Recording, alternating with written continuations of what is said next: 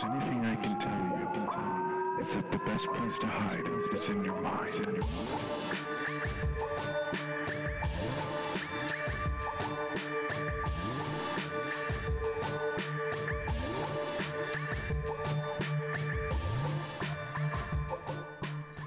Welcome back to Between Lewis and Lovecraft Ghoul Gang. That's right. I don't care if Hannah doesn't like it. I'm doing it. You guys are my Ghoul Gang. And as always, we're doing a correspondence where I force people to pretend to be my friends on the internet so that one day I can trick them into thinking they actually are my friends. And today is absolutely no exception. I've tricked this guy into being my friend for a while now. Paul R. Davis was born in Milwaukee, and he is uh, just good old. Is Paul is is it is Milwaukee Midwestern? Yeah. Okay. Yeah, yeah, definitely. I just want to make sure if I said, you know, good old Miss Midwestern guy who writes uh, fantasy and sci-fi and some horror, the Victorian horror, um, steampunk poetry, ancient mythology. Like, Yeah. you kind of taken that as a thing. Like, that's dope. And uh, just an all-around great guy, uh, wonderful author. Super excited to have him with me, Paul. Welcome to the show. Thank you very much. You you are uh, very right. You've duped me entirely. I believe I'm your friend. So yes, it works every once in a while.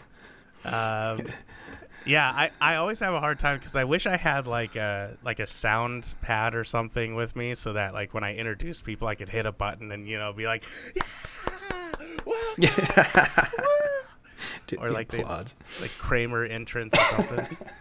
um, Paul, for Yeah. our listeners at home, um, why don't you introduce yourself a little bit outside of the amazing introduction I already did? Yeah, so I my first series is the Order of uh, or the War of Chaos and Order, and the idea behind it is I really wanted to delve into the mythology of other cultures.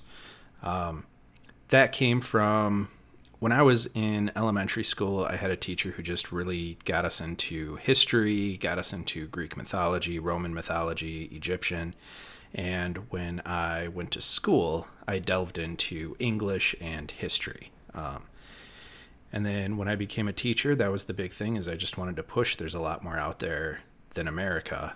Uh, as much as I love America, I love America dearly, but uh, you've got all of these rich cultures from the past and the present that just have a lot to teach us. And I hope that even if I can't capture it in my writing, that I can convince people to go back to the source material and look into it.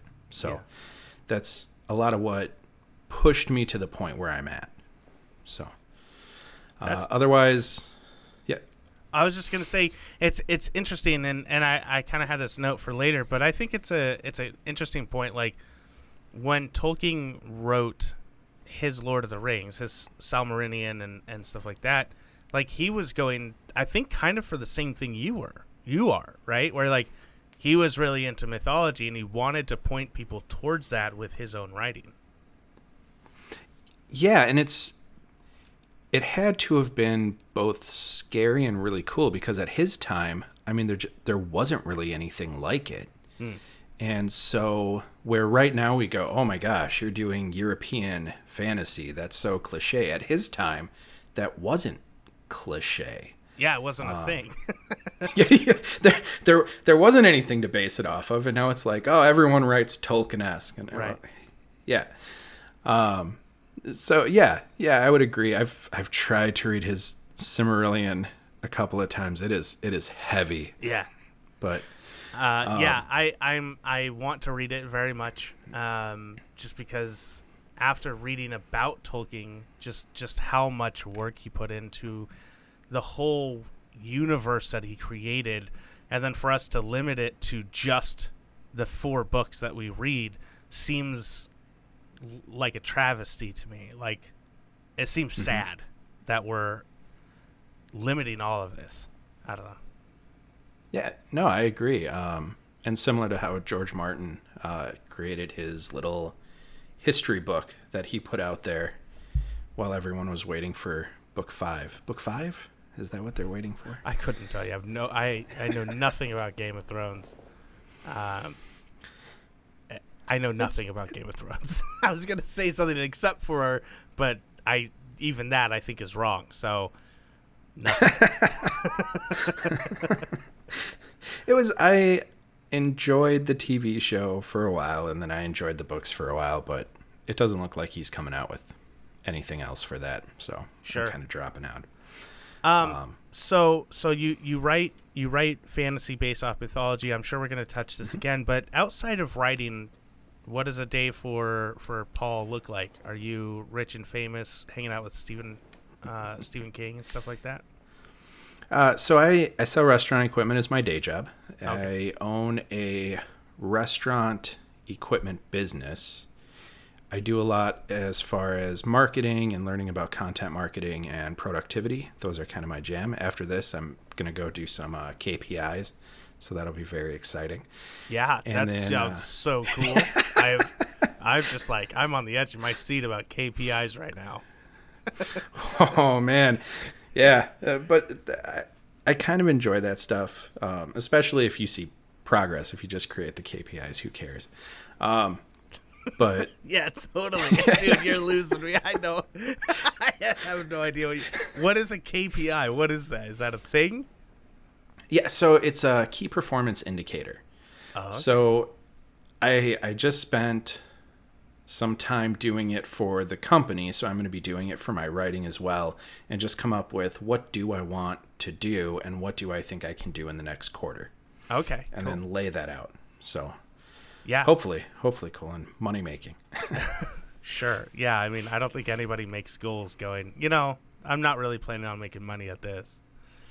Yeah, right, right. So yeah, so I mean, you've got you've got several works out there. You've got a, a whole Yeah. series of fantasy work. You've got uh, works with other peach people. You've you've written for anthologies. You just had two books come out this last year, right? Uh, it will be three coming up, and then a fourth in December. Right. So and I have two more shorts that I'm working on.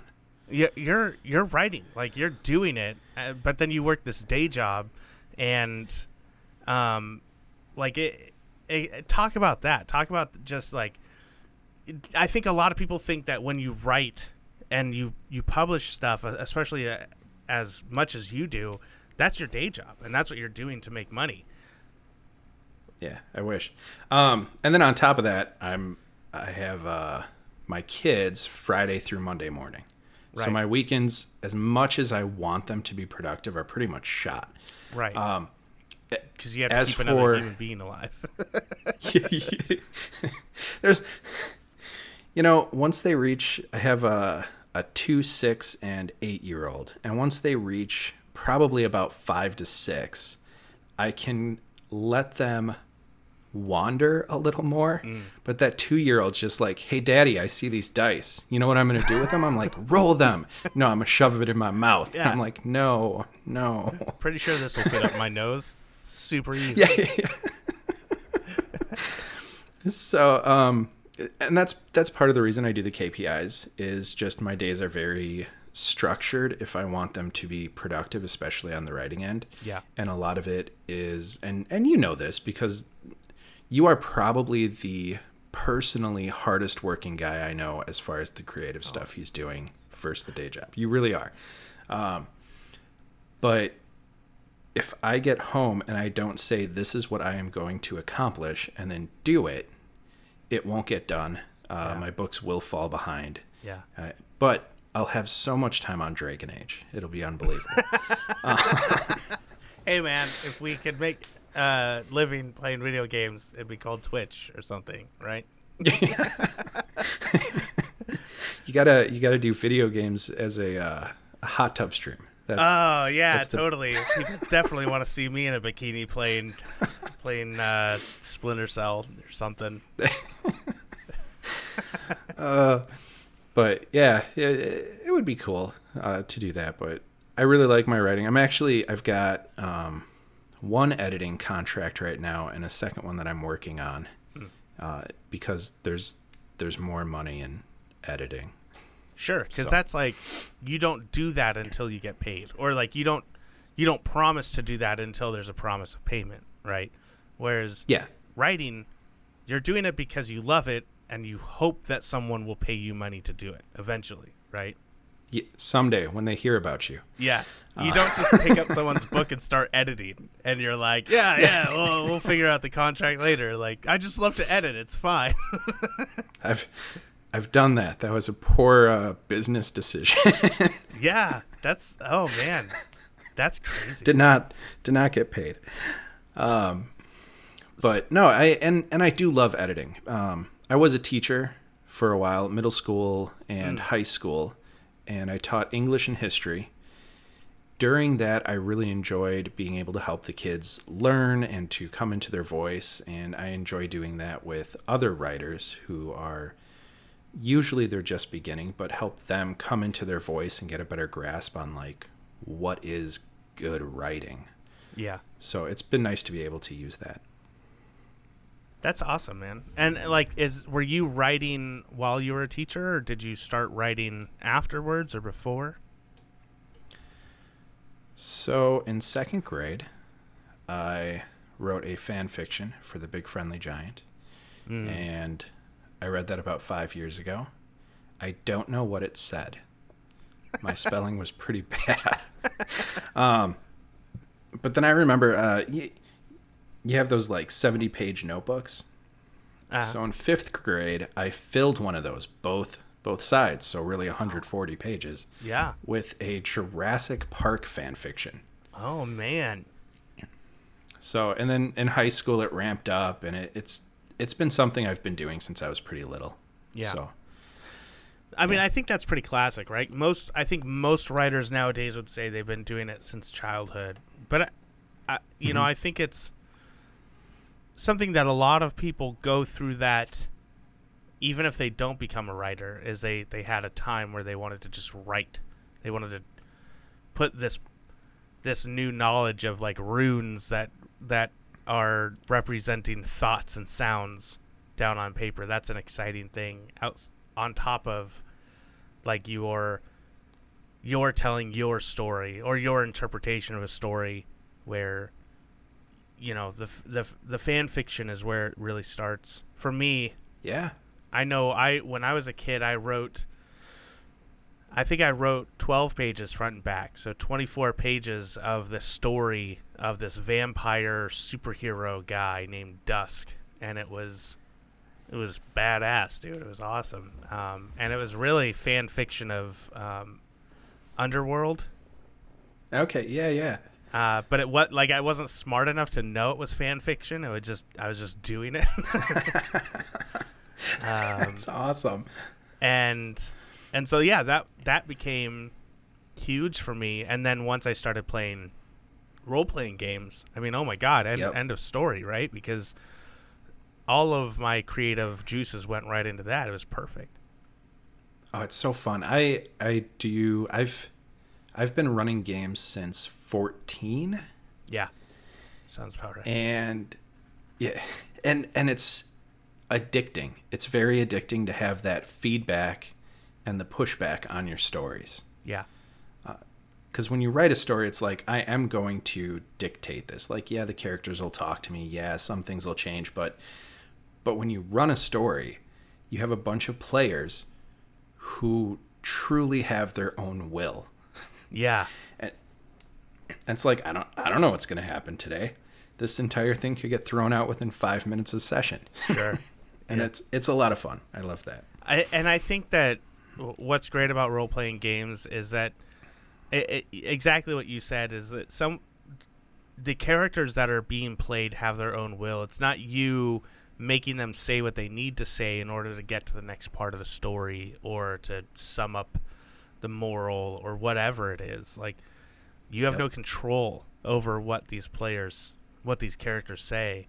Um, at the same time, like it takes a while for people to learn how to play as as the players to where they can understand what you're trying to do with your story. Um, and I think that's a big one. Like w- we've started, you know, I've had I have my D and D show, the Players Guild, and now that we've been playing for about a year, I think people are starting to understand that, right? like, so Nice. I I have to railroad so hard to actually make the story happen, and I kind of feel bad sometimes because I want to just let them do whatever they want, but I know that'll turn into absolute chaos. yes. what's what's uh like what's one of your top role playing like stories? Oh my gosh, I had a really cool one for Vampire, the Masquerade. Right. And um, it was college, so I had time. So we played once or twice a week. Um, I sandboxed it. I still have the binder with the city. Nice. So there was a city, different factions, different characters, and they all had uh, what they wanted to accomplish. They all had their goals, and they all had their viewpoints of the characters. And the characters could pretty much do whatever they wanted within it, and the events of the city would continue. Well, eventually it was an apocalypse.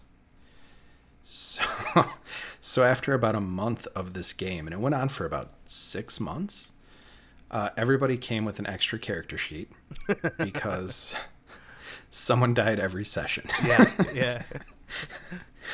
Uh, it was the end of the world. It was pretty brutal. yeah. So it was, it was just jumping into being okay with their characters dying and having fun with it. They there was uh, pushback in the beginning, Uh huh. and as they got used to it and realized this is a really cool story and death is just a part of it, uh, they started to warm up to the experience of making new characters. Sure.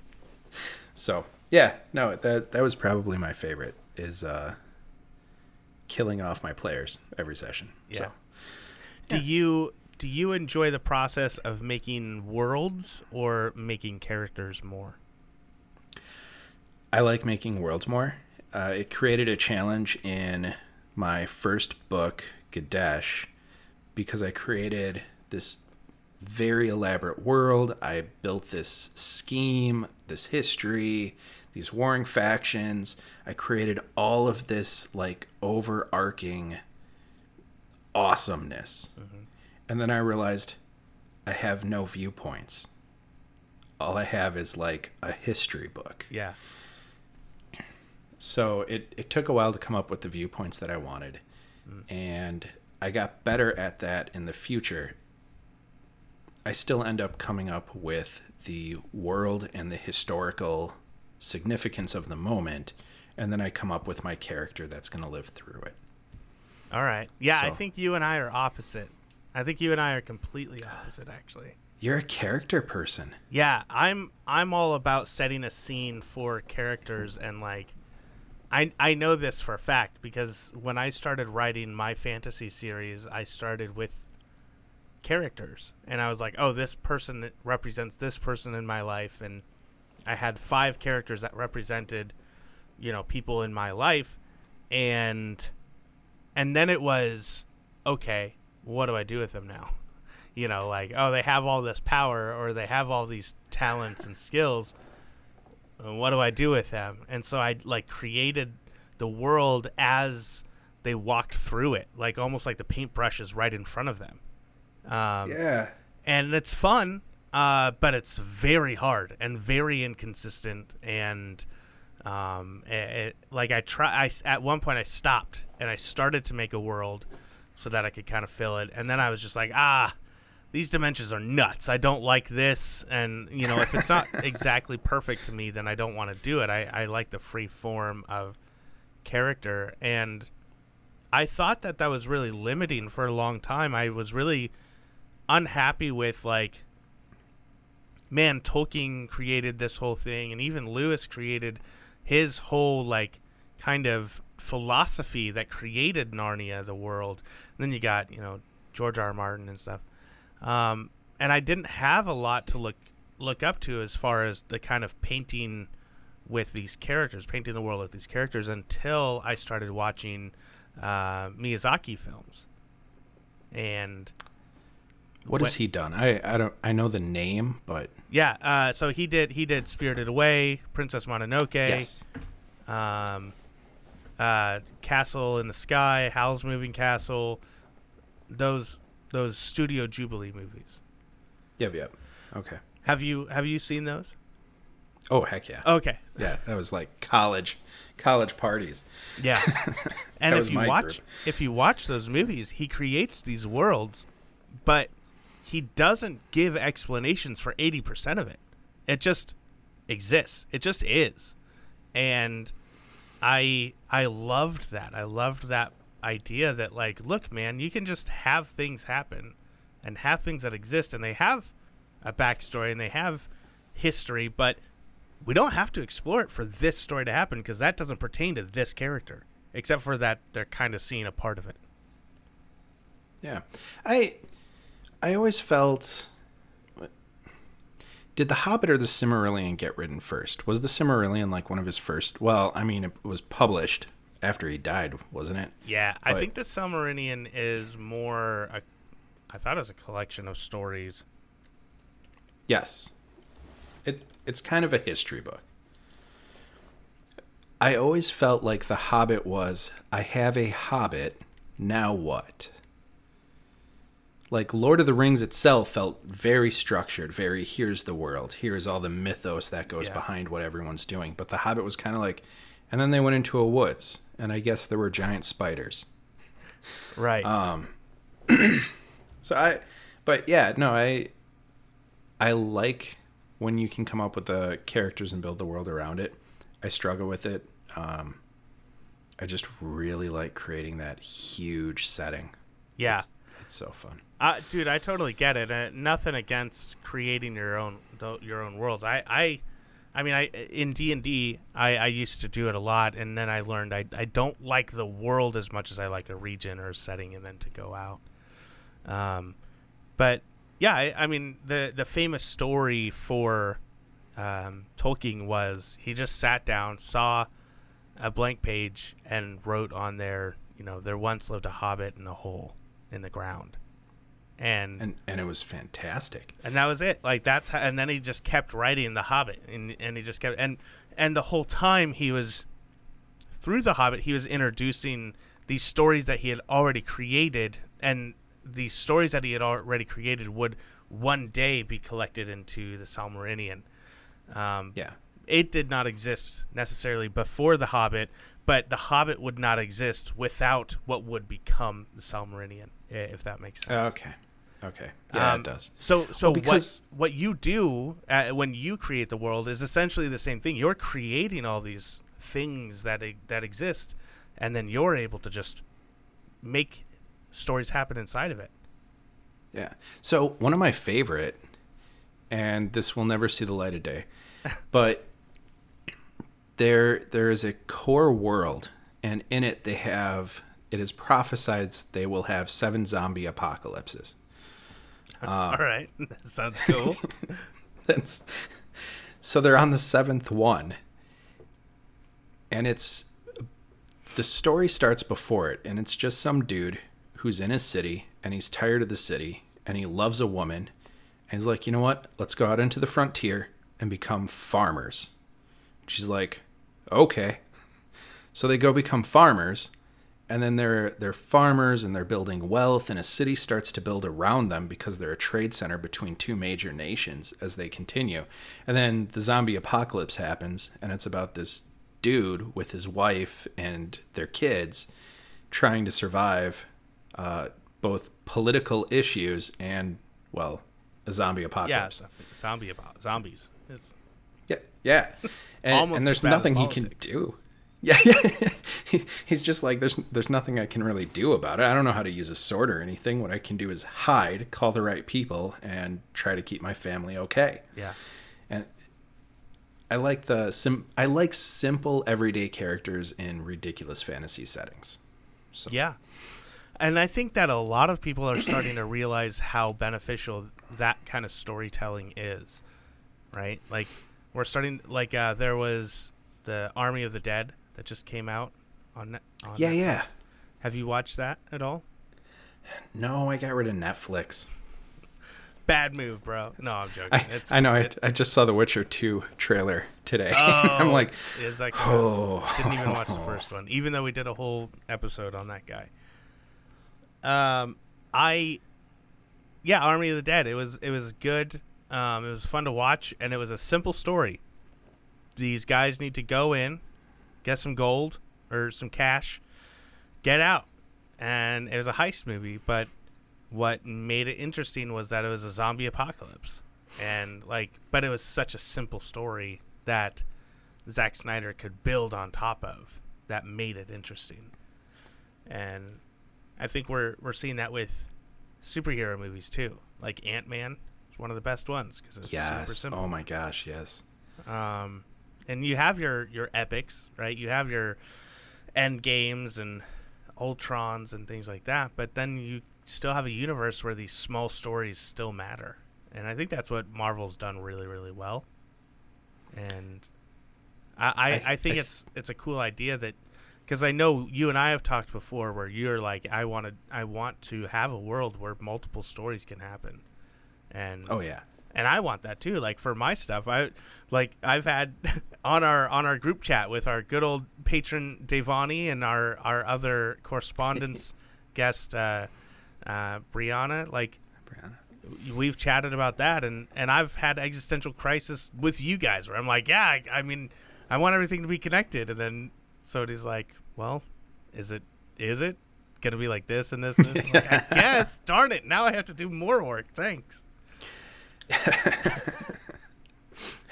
that would probably be me or Devani. Yeah, Just- it was definitely you two gagging up on me. Have you laid the foundation? That's You guys Um, keep telling me to build a world and then go fill up my KPIs and and get my my shit together. God, that's so. As a writer, I feel it's very important. I, whenever you get writers together, I feel like they go for all the really super esoteric comments on stuff. Mm. Like to be a good writer, you need your muse to touch you, and then the words will flow forth from thine fingertips. And if thine muse doesn't feel like touching you, and she gives you the cold shoulder and sits on the couch, then you should sit on the couch and watch TV. and it's like, well, okay, I, I know on the day that the muse is watching Netflix, your writing's gonna suck, yeah. but there's no writing if you don't do it. Um, Yeah. Yeah. and so that's that's why I kind of like hit in the hit in that area for writer advice where it's just like, hey guys, sit down and write. Like the only universal writing knowledge I've ever gotten, I think it's Stephen King or Neil Gaiman or both, was Yeah, probably. write. Yeah. Yeah, man. I, I mean, that's that's the number one rule, and even I've said that to people where they're like, you know, I just I just want to write a book. You know, I, I just I feel like there's a story inside of me. It's like great, do it then. Just do it. You know. And like, well, I don't know. I don't know what if I'm good at it. Like, well, you're never gonna know. At this rate, you're never gonna know if you're good at it or not. And to be honest, I'm not good at it. I and I'm better than I used to be almost Yep. 10 years ago when I started. And the only way to get better is to do it and try and and fail and then work at it. So in one of the podcasts I was listening to, someone said, uh, whenever they talk to someone about starting something, they are going to suck. There, nobody starts something and is just fantastic at it. You start sucking. Yeah. And if you quit because you suck, then you always suck at it. Yeah. But if you keep doing it, well, then, as you said, you'll get better than you were 10 years ago, 20 years ago, 30 years ago. But if it's 30 years later and you stopped writing 30 years ago and now go, I should really pick up writing, well, you still suck. Yeah, you're not just going to inherit better abilities over 30 years of not doing it. No, no. And that's, that's no slam. Um, one of the greatest things I heard is I am painfully mediocre, and that's one of the best things I've ever learned about myself. Yeah. Because we can always we can always improve and gain mastery with time. Yeah, absolutely. And it's it's about enjoying the process of learning too. I think that's probably the biggest thing. People are afraid of being okay with putting work into being better. Man, I, I, I don't know if I said that well or not. Um, It was good. It was good. but like it, anything that you do, right? At, at any time in your life, if you want to be better at something, you have to start at the bottom and work your way up. And and you, if you're gonna be a football player, basketball player, you if you're a basketball player, you got to show up at the gym. You got to just shoot hoops, right? Like Yeah. shot after shot after shot, and you create the muscle memory. You create the. Yep. You got to tell your body like this is what's normal, and and and you got to work out. You got to get fit. Um, if you're like, so I'm I'm an apprentice electrician. You got to show up to work. You got to uh, wire those panels. You got to know what you're running and why you're running it, and you know, three or four years down the road, you'll be good enough to be considered a, a really bad journeyman. you know, um, and and and it's the same thing with writing. And I think there's so many stories of you got your like Stephanie Myers is is, and you you're I don't know who else. She's the only one that comes to my mind of someone who wrote something bad and it was celebrated as good. Fifty Shades. Who wrote that one? Uh, it's yeah, it's just more Twi- Twilight stuff, right? I mean, it is. Um, But yeah, you know, you you got your examples of people who just have these overnight successes, and and everybody wants that. You know, everybody reads that and goes, "Oh, I could do that." It's like, no, you can't. That's one. That's a special case, and two, you don't want to be Stephanie Myers. Don't do that. You know, you know what? If uh, I could have that much money, you take the shade for the money. I'll take the shade. You're gonna get the shade no matter what. Yeah, that's true. Um, there, there came a point where I stopped. So I was driving in my car and I heard on the radio that they were thinking of taking Twilight out of libraries in high schools. I'm like, good. It's so grammatically bad. People should not be reading this. yeah. And then they come in and they're like, oh, it's for the romantic content. And I'm like, oh, oh yeah, I guess you can take it out for that too. But I just can't imagine the damage that English teachers need to repair after Yeah. children read this book.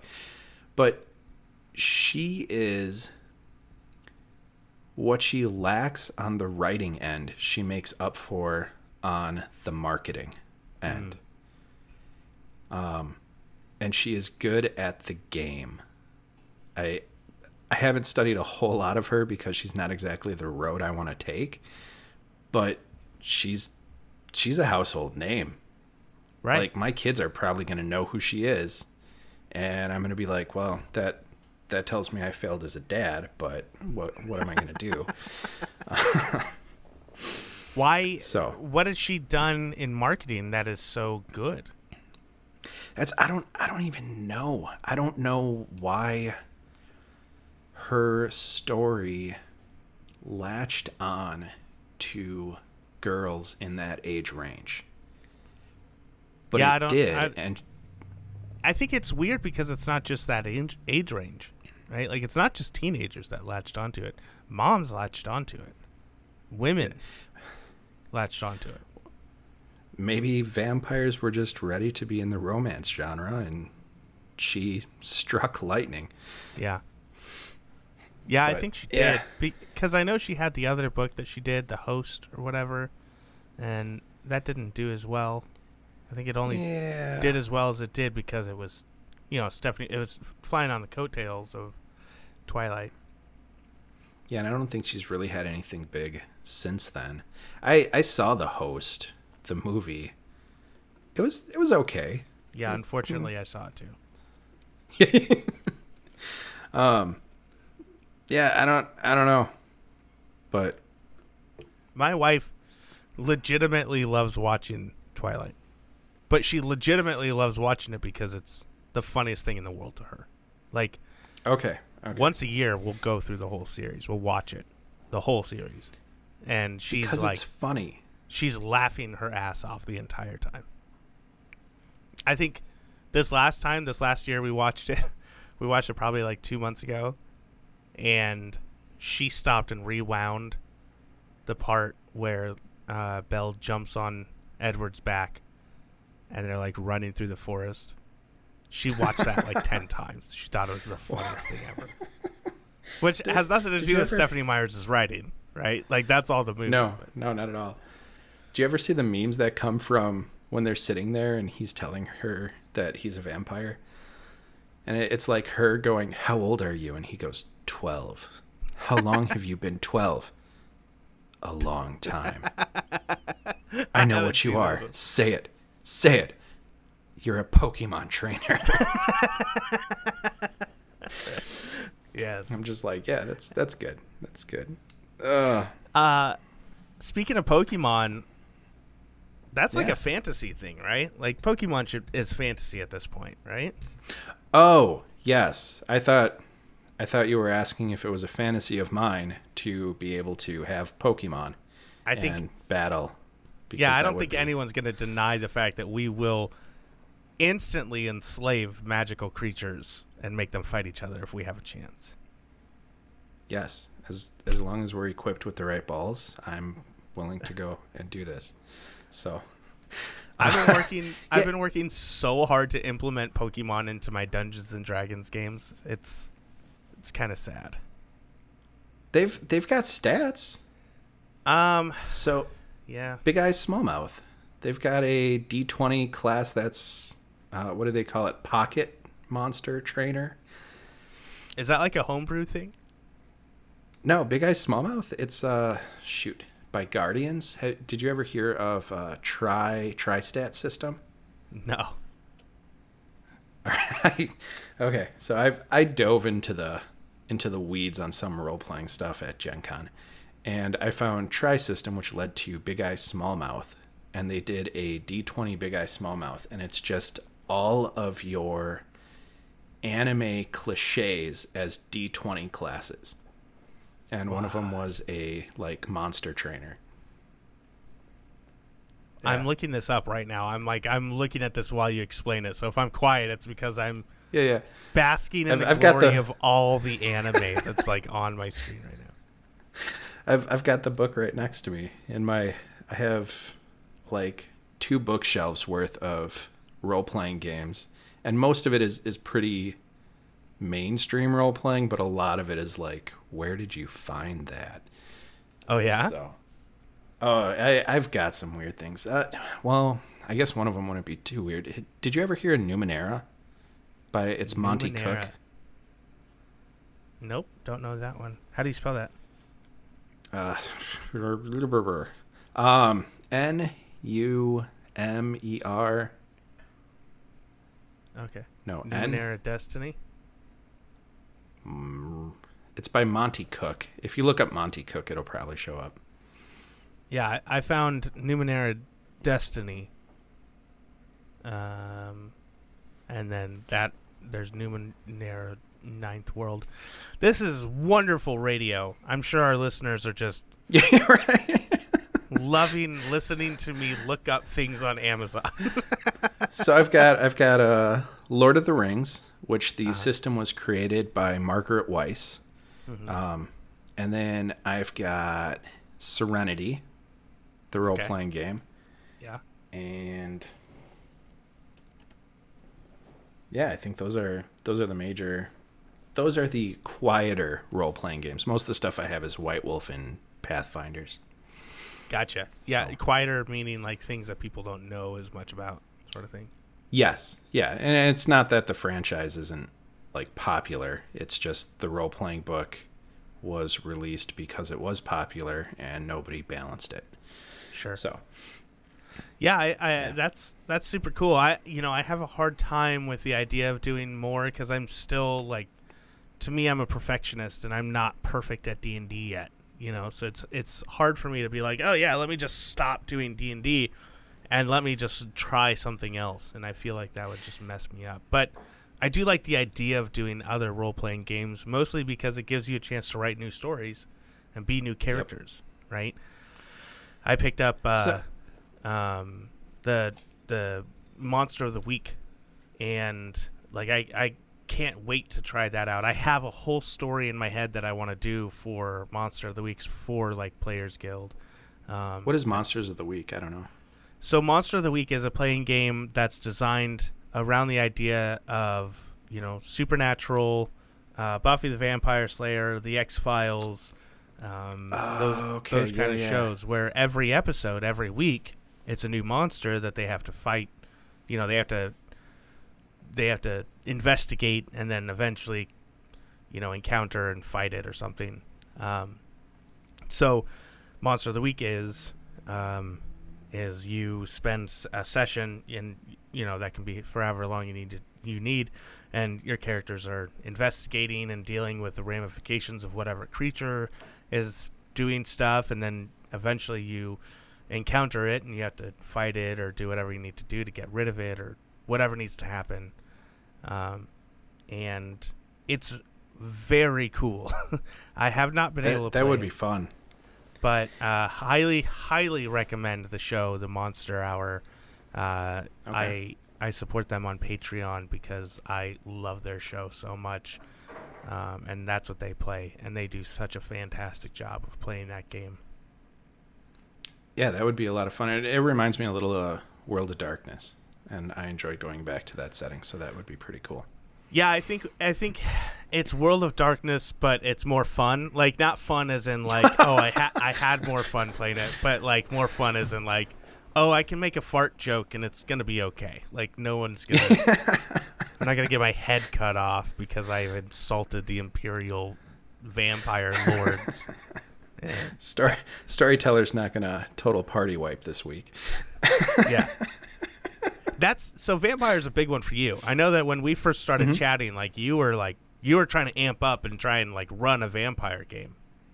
I still would love to. I, I would love to do. Um, so vampire, I just enjoy because I can pretty much make a game. If if you got me a group of players, and they had character sheets, I could create the story if you gave me about ten minutes and a pad of paper. That that would be all I would need, and we would have a session going. Um, because I just that's what I started with. I did it for probably fifteen years. Yeah. Um, and it's it's easier to oh shoot can you hear that here hold on something. I sorry don't know what's going on.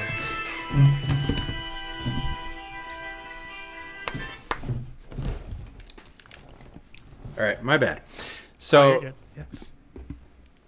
Vampire is what i had been playing for like 15 years Uh-huh. so it's it's easy for me to just whip together a story for it but um orpheus is something i'd like to do which was a world of darkness end of the world campaign and then uh dragon age Okay. i'd love to run a dragon age That would be cool. Yeah, I I've watched people play Dragon Age role playing on um what was the one that Wil Wheaton did? Uh, I think it was called just Tabletop. He had a show back in the day, and he would play different games in every episode. And there was one where he he was running um, Dragon Age, the role playing game, and it was it was really cool. Uh, just some of the stuff that they were doing was really fun, and I think it's interesting, man. I, I love I love role playing. I do. I feel like maybe I missed out on a calling of being an actor or voice actor because I love it so much. that's uh that's what i'm kind of in as well with uh just i i would love to put together even some campaigns and like put them through uh WotC still owns d&d right? It's a wizards. Wizards, yeah, wizards, of the, coast. yeah yeah. And and just be like hey so uh would you would you put these out there as as product and can i get royalties but I don't I don't know if you could do that with Wizards, but I know that there I know for a fact that there is a, a whole indie um a, a a whole indie culture community out there of uh, module makers and uh, writers. And in fact, um, not to not to brag or, or put anything against you, but I do I am excited for uh, my next correspondence guest, who uh, she writes um, she writes modules and set Yeah. setups for D and D that I use in my game because they're so damn good. Um, what is the name that of the awesome Uh, I'm trying to think now. Of course, again, this is great uh, audio, people get to listen to me try and remember what a Yeah. website is called. DM materials. Let's look that up on the internet. Um, That sounds like it could be interesting. yeah, I don't think else. that I looked up the right thing because I'm getting weird things coming up, and I'm DM is not what I thought it was gonna mean. Um, Just just wait because I so I'm creating a campaign right now for some friends and I want to run you through it and some other people as well. So I don't want to just like use it once and chuck it. sure. So I mean, let, are you you're talking about a D and D campaign? yeah, yeah, yeah. Five e. Yeah. I mean, hey man, I'm not gonna lie. Um, I have a whole podcast where we would love to have people run new games and stuff. All right. Yeah, so yeah. Uh, that would be super cool. And do you think that Vampire would sound would be good in sound in an audio only sort of scenario? Yeah, I think it does a pretty good job. Um, especially what I appreciated about White Wolf is it's far more story oriented than dice oriented.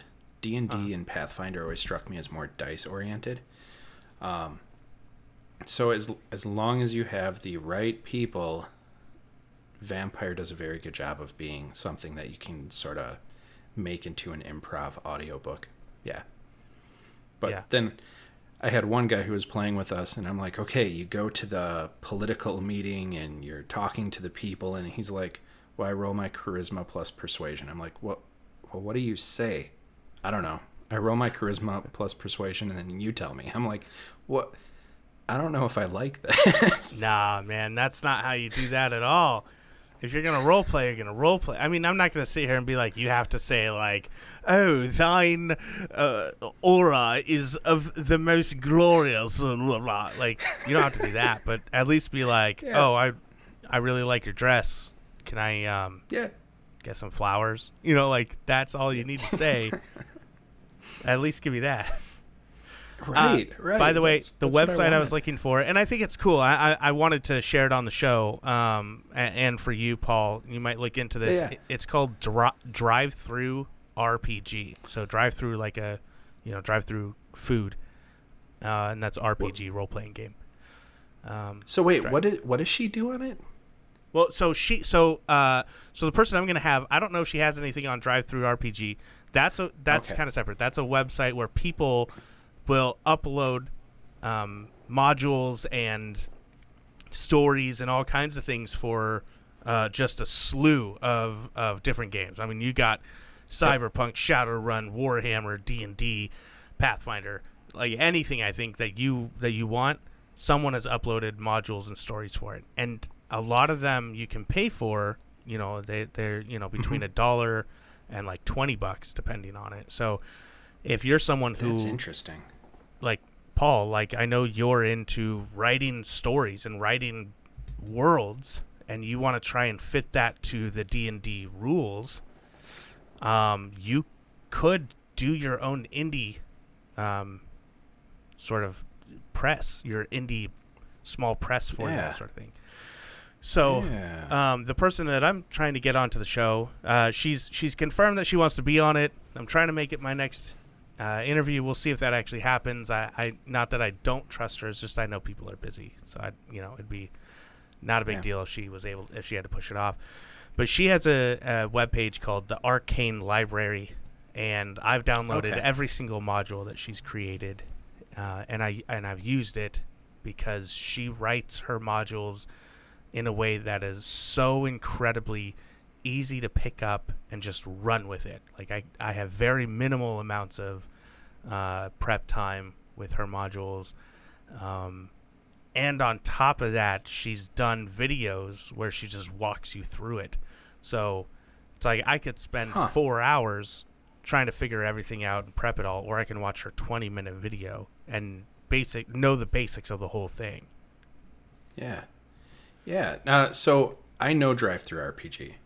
Okay. Um, White Wolf, I don't know if they still do, but they used to basically outsource all their digital sales through Drive Through RPG. So to Oh, buy really? any of their books digitally, you had to go through Drive Through RPG. Um, Oh, And then I think I, I think I got my Pathfinder books through them because they were just so cheap. Yeah, I think So- you sent me something like that a while back for that. Yeah.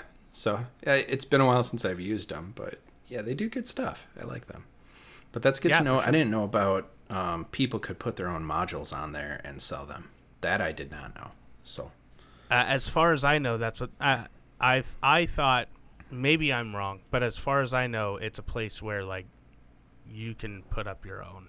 If if I'll people can it. find it, then you're you can make money for it. But maybe I'm wrong. Maybe you need to have um, a publisher or something like that, and I'm just Yeah. wrong. it'll become a KPI this uh, evening. Yeah, there you go. Just if you don't know, KPI it. um, are are you looking into the Amazon serial thing? I'm sorry, say that again. You kind of cut out.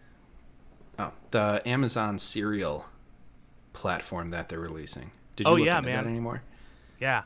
That's so they sent me a a final request before it launches. I didn't realize it hadn't launched yet, but I think I'm gonna get two books on there, um, and they will tie into my overall world. But I've already got like five chapters for each, and I'm just like, well, let's just shoot this out, see what happens. So, kind of Yeah. excited for that. One's gonna be So- steampunk. Well, they're both gonna be steampunk, but So I know you've talked about this before, where you have an, a big old world that you want to create Mhm. and have stories inside of. What is that world like? big. uh, so, so there are going to be thirteen continents. I've come up with five. Um, one of them is going to be a stereotypical European, and then you've got the one that's in my first series, and that is a combination of Arabian, uh, Far East Asian, Norse, and India mythologies. And then north of that is kind of like a Russian steampunk type thing. Uh-huh. There's going to be an Aztec Mayan type world. And that's what I have so far. So, Okay. um, and I had people working on some of the continents so that they would be their continents, and I don't create all of them. But Yeah. they bailed a little bit. So, sure. but no, I've got what I've got, and I'm pretty happy with where I am. And the idea is just to make it evolve over time and become something really cool. I already know. I know how the world ends. I know how the world started. Man, And you're so you're like just- obsessed with this ending the world sort of thing, huh? I love apocalypses. That's That I mean, that gives me a fun idea for like a series or a book at least, where it's like just it's just apocalypse after apocalypse, and it's kind of just ridiculous. Like, oh man, here's an idea. Okay, so you have you have apocalypse world, and uh, it just keeps happening over and over again. People are really getting tired of it. It's almost like mundane, jeez. and like There like you go. Fred, he's going to work, and in the background you got like some demon is coming down. And he's like, "Oh, I'm gonna collect all your souls." He's like, "All right, call me when that actually happens. I'm gonna go to work." Um, and then like, Jeez. and then, uh, and then like so, like Cthulhu comes out of the water at the same time, and then um. And then the demon's just like, no, Cthulhu, it's Tuesday. It's my day with the world. That would be awesome. It's mine's uh, a little bit. So I've got I've got about five to six thousand years of history in my world, and part of it is the perspective of our. While we have not perceived it, and we may or may not perceive it, our world has ended at some point on this timeline. There is nothing that will stop that. yeah. Um, We just we're not there yet. Right. And in the same sense, like this world, yeah, the apocalypse is 2,000 years off from where this book series is. But at some point, that's still coming. right. But yeah, uh, I've, I've, uh, I don't know, dour view of the world. Yeah, is that is that like a, a thing for you of like I'm I'm looking at my own inevitability, my own mortality and and it's just I feel like it's right around the corner, so I'm going to put it in my books. No. Um I mean I mean, you know, I'm Christian. I believe that after this life I'll be resurrected in Christ and all that good stuff. Sure. I It is good. I don't really stuff. view it. I, it. It is good stuff. It's great stuff. Um, that's that's my one prayer at night is that whatever I do, please help my daughter get on the same path. Yeah. Um, but at the end of the day, this all ends. Um, and chances are, within three to four generations, everything we've built will be dust and forgotten, Mm. and that's that's okay Yeah. because hopefully at the very least i helped create better children for the next generation and so while they Mm. don't remember hopefully that that is still there so it's it's more i guess it's not a fear of the end but an acceptance of the end like that is Yeah. where we are all heading Sure.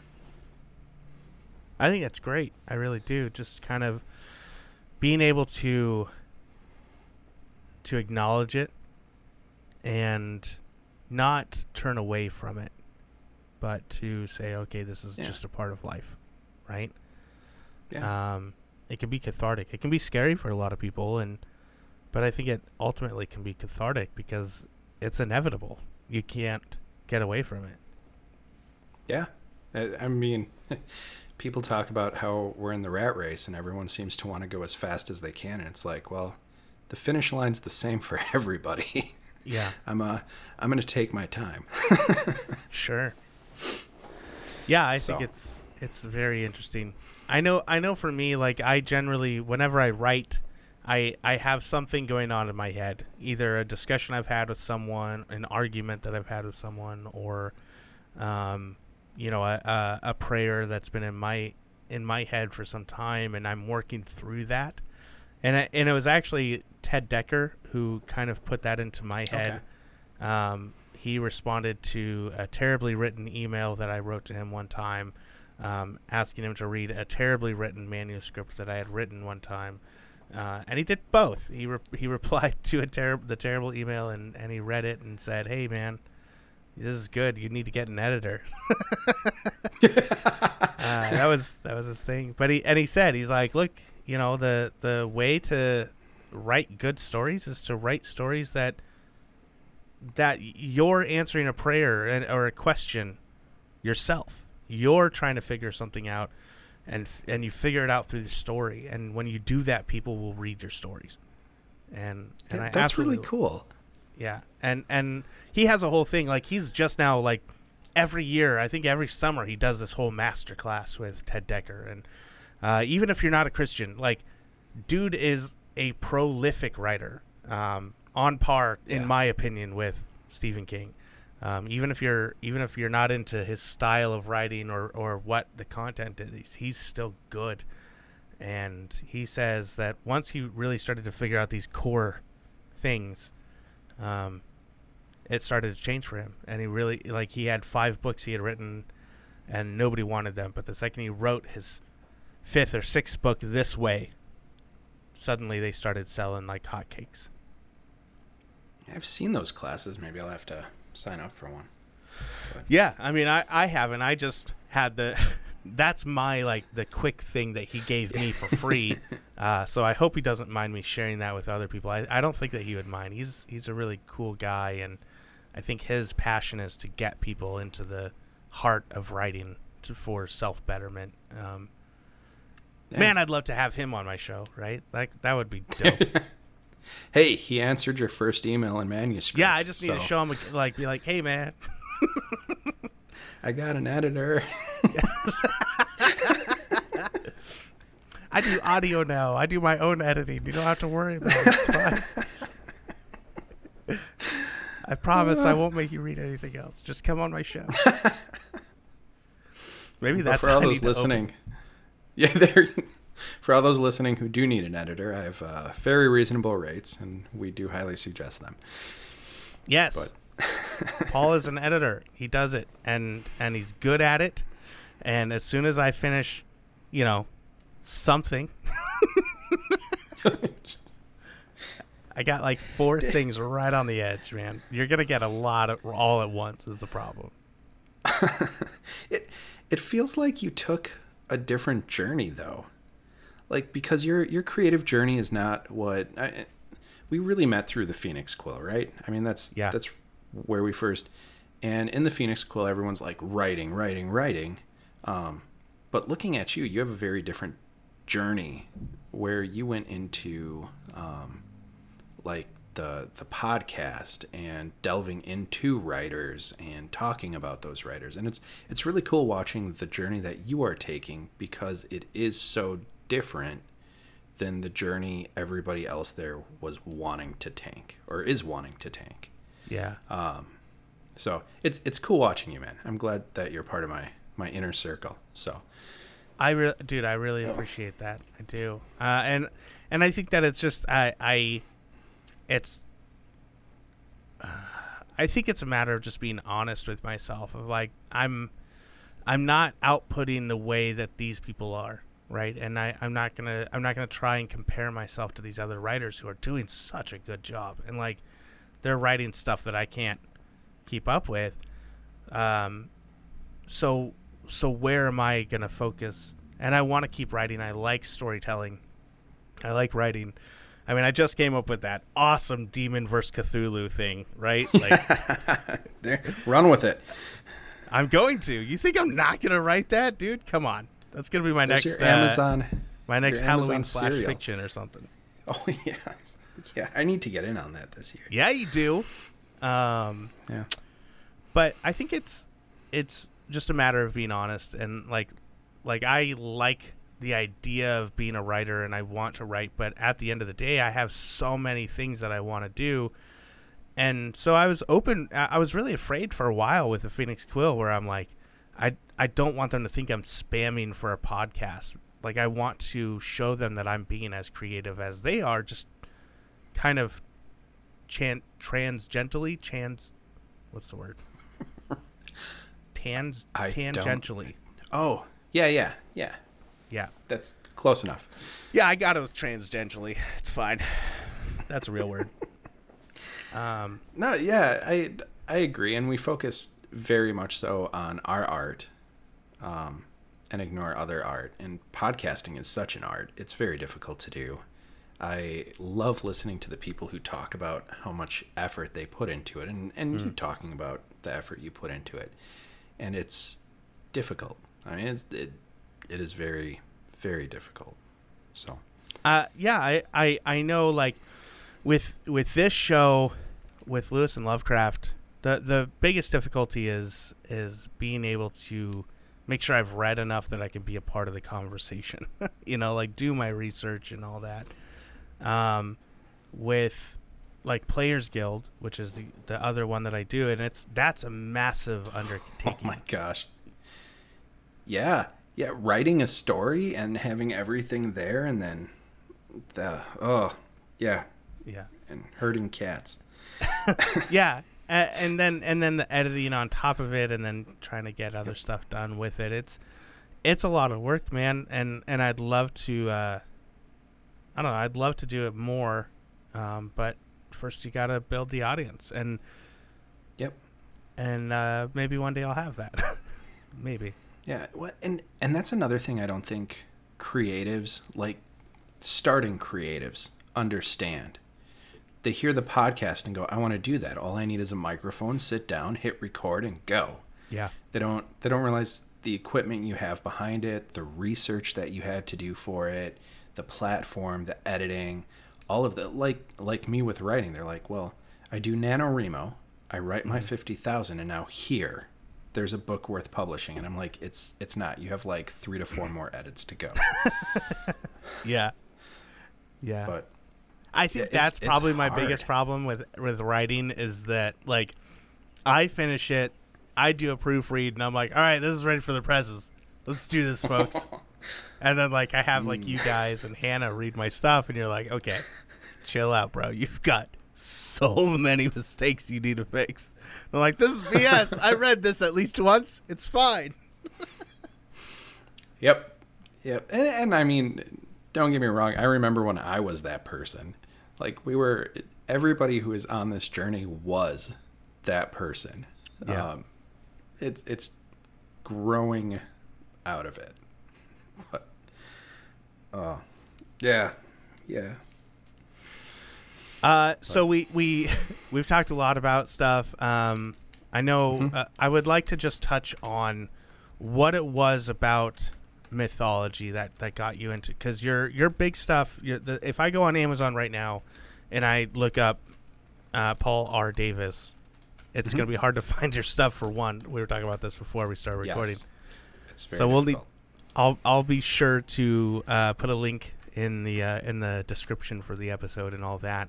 Um, but you've got uh, a three part series and then like a fourth book. five, five It- part series. It is a five part. It is a. I wasn't Yeah. sure because on on face or on Amazon it says you know book one, two, and three, and then it's like it doesn't And have it that. doesn't. No. Mm, So so book one is the story of the drowning sands of Gadesh, right? The scrolls Yes. of chaos and order. Book one. and then it's the Song of Hetchiamelna. So uh, Gadesh is based on Arabian, and um, I, I mean the Old Testament. So Arabian Nights and the Old Testament were the two big influences. Um, after that, there is the Song of Hetchiamelna, which is Norse, Uh huh. and then Ghost Monkey, which Yeah. is Hindu. Straw Hat, which I don't think says. Yeah, it just yeah, says just scrolls has- of chaos and order. That's it. It doesn't say which number it is. Yeah. Um, so that's number four. Now, one through four you can read in any order. They don't play into each other, but they all play into the War of Chaos and Order, which is book five. So you've got four individual stories which lead into one massive bloody So- battle. You're saying that these four are like you know Thor, the Hulk, Ant Man, Captain America, and then War of Chaos and Order is like Endgame. Yes. Yep. Okay. That's yeah. Yeah. Just for for other dumb people like myself who have to think of everything in comic book. Marvelese. Yeah. Um, Um, and, and- from from there, I've got the Play Goddess, which is based. It's urban fantasy that's based on Finnish mythology, which I had to do a lot of reading for. Uh huh. Um, and then I did with my friend Stephanie Ayers, who does fantastic horror. Uh, I would know this because I edit for her. Nice. And I think oh, Leaving the Nest. I have Leaving the Nest, which is Which um, I, I'm I am a uh, book cover snob. Like that is Yeah. a thing about me that I've accepted because I'm a designer and I've done book covers. And let me just say, Stephanie Ayers, the the covers for her uh, the 13 series, yeah, yeah. dude, some of my favorite favorite covers that I've ever. I remember seeing them for the first time. I was like, "Yo, this is dope." These are She good. she does them. She created that. Yeah. All right, Stephanie, that's dope. New respect. You're you're a better person than I am. You can write and cover design better than me. So good job. She does a great job on cover design. That's that's why she won't she used to um, sell her talents, but she's like, I don't have time for that. But the the uh, deal between us is I edit for her and she gives me covers and marketing materials. So Nice. Yeah. Yeah. But future books. I, I don't think I have any books. Well, no. Uh, Three Rats of Washington, which is like a crime thriller she did. So, yeah. So so let me ask real quick. You've you've got this. Uh, is it? I don't know what to call it. A five set a series. It's it's very obviously set after. You know, mythology. What was it about mythology that like really spoke to you in I want to rewrite it or I want to add on to it? What what was that thought process there? So, we have all of our stories now, and we've got a lot of stories that try to mimic. And then as we get further from the original mythologies, they get more invaded by our culture. Mm-hmm. And I wanted to go back and, and get a little bit closer to that original mythology. Or, I mean, in the case of Ghost Monkey, I mean, we don't have a whole lot of uh, Hindu mythos that is running around in our movie theaters. Sure. So that's that's why I wanted to do that. But it mythology is fantastic. Um, just reading some of the old Norse stories where Loki makes a giant laugh because he and a goat play tug of war and the rope is tied to their testicles. Um, that's it's probably my favorite story. Yeah. So it, there's just all of this great mythology that we're missing out on. That it's been watered down a thousand times, and we're like, yeah, but that's that's pretty close to the real thing. It's like it's it's not even Yeah. close at all. So that's I don't know if that answers your question, but No, I, I think that's great. I mean, you you find your like we talked about before with Tolkien, um, like you find your inspiration and and I didn't Yeah. want it to sound like I was just repeating the same question. I just it, it's fascinating to me. I I have a hard time with old mythology just because it's written in a different language that is old and generally when you're trying to preserve those stories, you want to preserve that language as well. And I'm yeah. I I love it, but I'm I guess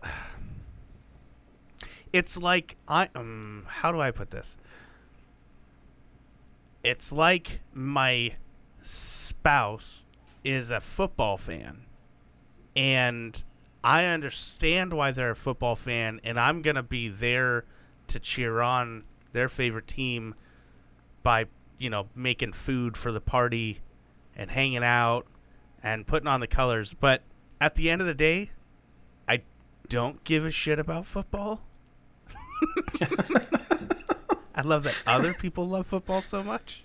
Yeah, yeah. Well, I, so my favorite mythology is uh, Gilgamesh. Uh huh. I love Gilgamesh. Like the that's like It the is. original mythology too. Like that's the oldest It- one, right? Yes, it is the oldest. It's in cuneiform. And the only reason we were able to understand what it said was because of the Rosetta Stone. That's the Right. only reason we could translate it. Um, and it's it's like so I, I studied languages a little bit and like the history of language and stuff. Um, but cuneiform is from what I recall, I could be historically inaccurate. Please don't use me as a like source in a paper. But you you had basically linear A, linear B, and then cuneiform. And it's it's basically the beginning of culture is there in that story. And there are so many truths in that story that we would still understand today. Um, like Gilgamesh is a tyrant king who's just destroying everything and he's disrespectful to everyone and he has power and he abuses it.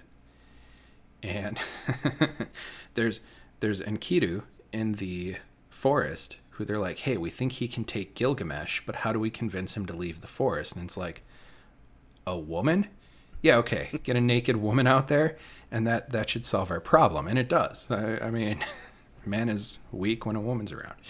Um, and and then they wrestle and he eventually loses his they become best friends and he loses Enkidu ah. and then it's this quest to can I save him? How do I save Yeah. who's basically become my brother? And in the humility of death, he realizes that generosity, kindness and caring for those around you is the only way to really like live beyond the the moment Right. and everything that will be gone. And it, it's just beautiful. And it's like this was written four, five, six thousand years in Sumeria, and it's still something we could understand today. Yeah. Yeah. Um, so it just it hits me. It hits me. Oh man, I, I think it's great, and I, I think it's awesome that there's something that old that you can still resonate with, you know, in a time that's absolutely ancient, and yet we still connect with those people. That story. Um, Yeah. That's and that's what it's gonna be like in six thousand years when people read Twilight. oh, jeez. You know what? This is my only hope for what the future reads about us is what we read about the past, like our Oh, man, we classics. cut out pretty hard there, Did I- man. Oh, so so for for the past, our classics are the things like half of the things we consider classics now. People didn't read Uh-huh. in its time, so I'm like, whatever whatever people are gonna take from this era and be like, this was the most amazing writing. It'll be an author no one has heard of during this time, and so that gives me hope. Yeah. So Yeah. Uh, I'll last classic. Last thing I just wanted to bring up you your your other book that that you had come out with this last year that I know about at least Mm-hmm. um, you know uh, was leaving the nest um, Yes. which is not on Amazon we, we were talking about this before we started recording um, it's on Apple Books uh, Barnes and Noble everywhere Yeah. It sh- hopefully it'll be on Amazon by the time this releases. So this is hopefully. this is not a fantasy story this is something No. a little bit closer to home it seemed like when you were telling telling us about it in the writers group Yeah, so most of the stories I write, I do not like there are bits and pieces of my life, but I don't put hardcore pieces in my life into it.